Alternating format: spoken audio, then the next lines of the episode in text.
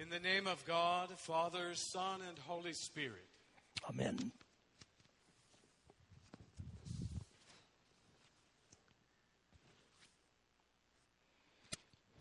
Baseball is back on TV. Those of you that follow baseball have noticed that. You probably have your favorite team. I noticed the Astros are 2 and 0 and there's a game today at 1:10 p.m. While all of us are taking care to stay well and safe, this could be a helpful distraction. We all look forward to the time when all conditions are settling into an essential security so that effective distractions are not so highly sought, but we're back to treating them as icing on the cake or even sprinkles on the icing on the cake. I'm hoping that we are at least in the seventh inning stretch of the pandemic, and uh, we just don't know because the innings of our predicament don't have the markers for inning changes. Now, given that there are so many saints and apostles and theologians to quote in a sermon, I hope you won't fault me for quoting a yogi instead. Like in baseball, the hard truth about the pandemic is it ain't over till it's over which means we fight on. Best we can until it's over. We play on because we don't know when things will turn. Same baseball manager slash philosopher said, predictions are extremely difficult to make, especially with respect to the future.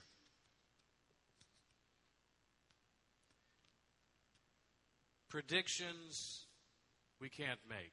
No wonder we are seeking distractions to tide us over. I want today to reinforce the most effective distraction of all. One that is permanently available, not here and gone like nine innings of a game, or even like a specialized shortened season of baseball. It's best called not a distraction, but a treasure the treasure of the kingdom of God, the treasure containing peace that passes all understanding. Ironically and surprisingly, there are major aspects within this prolonged COVID hardship that have extended God's mercy and blessings, that have risen straight out of these altered conditions. I'm going to accentuate in a moment the general and most important one that has to do with a redirection of our awareness of an expanding relationship with God. But first, I'd like to describe a surprise blessing for me out of these times. There's a small group of fellow parishioners and some others who rotate in uh, to a pattern of morning and evening prayer every day in a Zoom meeting. There are about 5 to 15 attending in any given session out of some 30 who drop in with some frequency. Uh, so in they come to the live interactive video call 9 a.m., 5 p.m., 9 a.m., 5 p.m., day after day after day. Now, for a for a guy like me, that is incredibly exciting, and uh, I know it's just weird. They come for this straightforward, history-tested bundle of holy scriptures with big stretches of psalms and with the prayers of our tradition. We, we all love this part all within about a 24 minute time frame. We're in and we're out.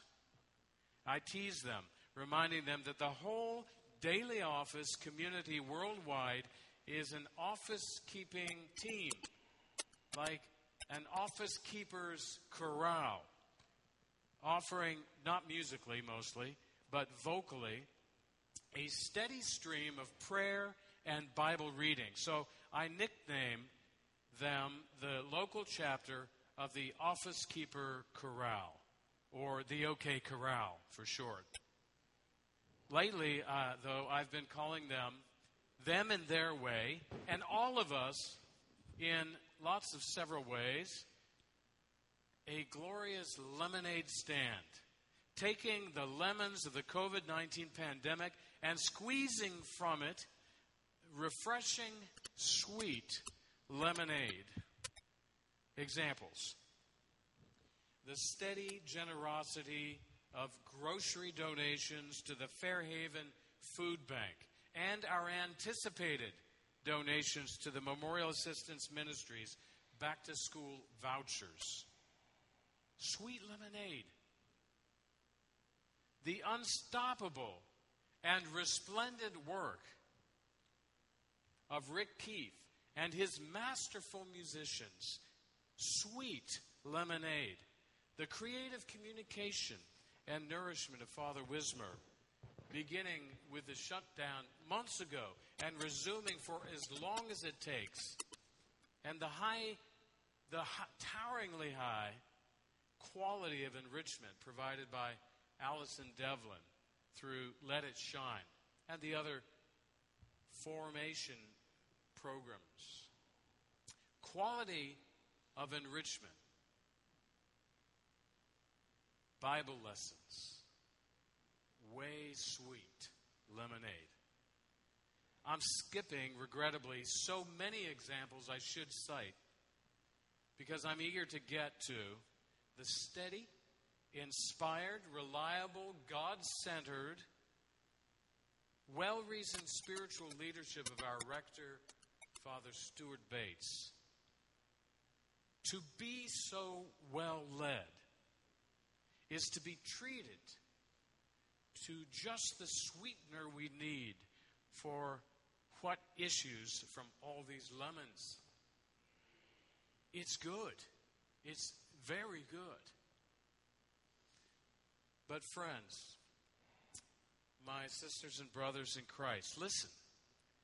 Whether you have been zooming along with these offerings or live streaming to beat the band with liturgy or not, you are in, in possession of a treasure of the kingdom, an ever present treasure of the Holy Spirit right within you to pour out the peace that you need. Peace passing comprehension, solace passing thought. As with the parables of Jesus, it's a pearl worth selling all you have to purchase. It's a treasure in a field worth all you have to buy. It is a net full of goods that you scoop in. A net full from this unpredictable sea, this troubled sea. It's a, it's a huge shrub, practically a tree into which you can fly up and dwell, all coming from just the tiniest seed. That treasure has peace that flows to us like a river. In a bit, at the end of this communion, that tall drink of lemonade right there, our father Dick Elwood will name that peace and will declare it yours in the name of the Trinity. It is true. We don't know when this will end. It is true. We yearn for some distraction to get us away from uncertainty, away from fear, away from boredom, away from frustration. We, we can find distractions that we think are answers some of them idols of our own making. But they won't work. They will not provide. All the distractions we come up with will not compare to that peace that comes from the indwelling Spirit of God. We don't know for what to pray. We feel weak. But the Spirit helps us in our weakness. We don't know how to pray as we ought. But that very Spirit intercedes for us with sighs too deep for words. It is there.